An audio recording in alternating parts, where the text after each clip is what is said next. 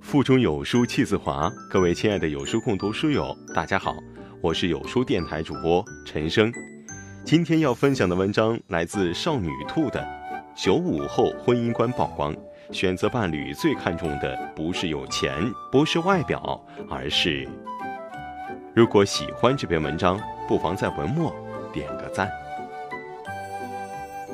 不知道从什么时候开始，九零后都被人叫叔叔阿姨了。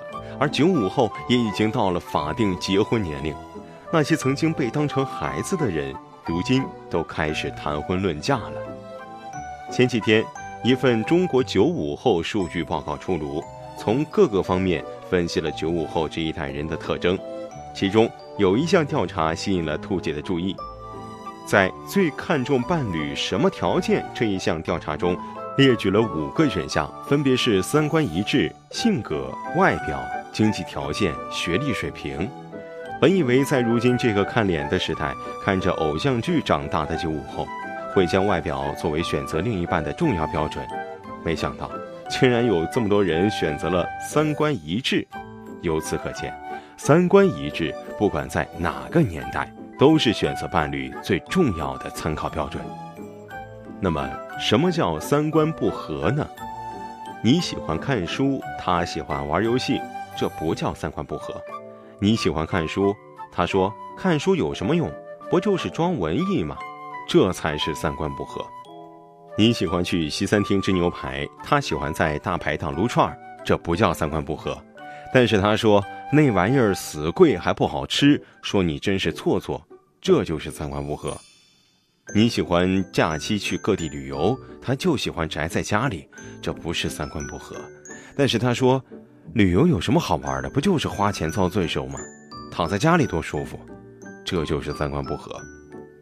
其实三观一致，并不是要求你们完全一样，而是彼此之间能够求同存异，懂得包容和欣赏。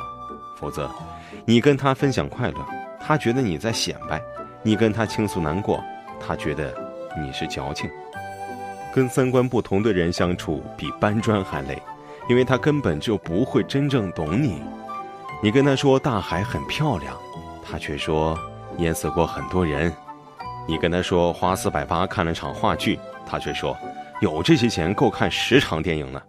你跟他抱怨工作太辛苦，老板很苛刻，他不仅没有安慰你，反而问你一个女孩子这么拼命干什么？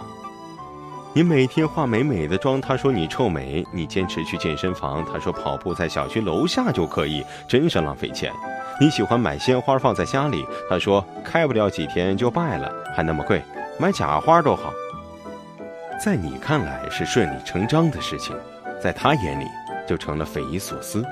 你很难改变他的认知，他也不会理解你的想法，你们永远都不在一个频率上，相处起来。自然很累，尤其在花钱这件事儿上，往往成为三观不合最集中的矛盾爆发点。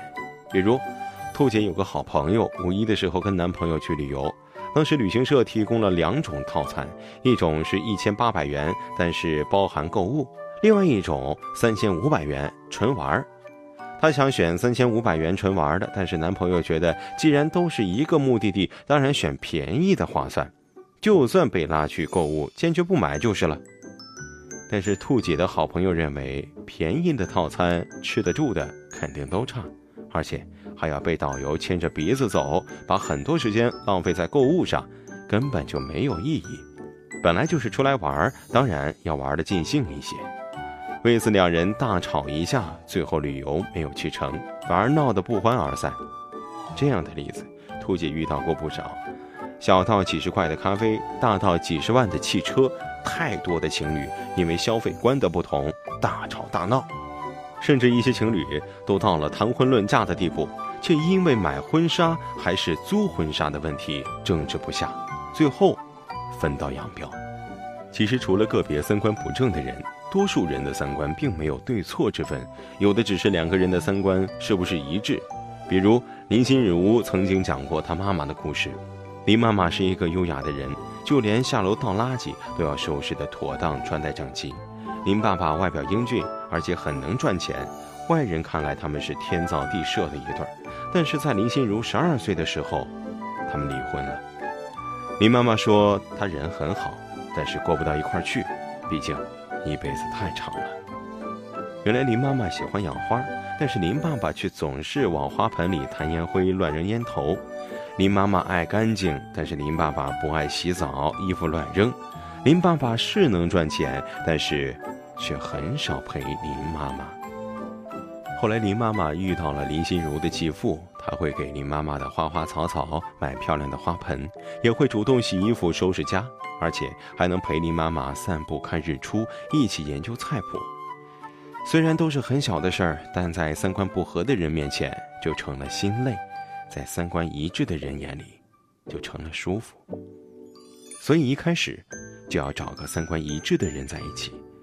他喜欢玩游戏，但是也支持你看书；他喜欢宅在家里，但是也愿意听你分享旅行中的趣事；他喜欢撸串大排档，但穿上正装，打起领带，照样可以挽着你的手走进西餐厅。都说爱不爱是其次。相处不累才最重要，和三观一致的人在一起，他能懂你的快乐，也能察觉你的委屈，就算彼此有分歧，他也能给你包容和支持。一辈子真的很长，外貌只能决定你们有没有可能在一起，但三观决定了你们适不适合走下去。在千万人中，愿你不早。也不晚，恰好能遇到那个三观一致、性格相投的人，幸福的度过一生。欢迎大家下载有书共读 App，收听领读，记得在文末点赞。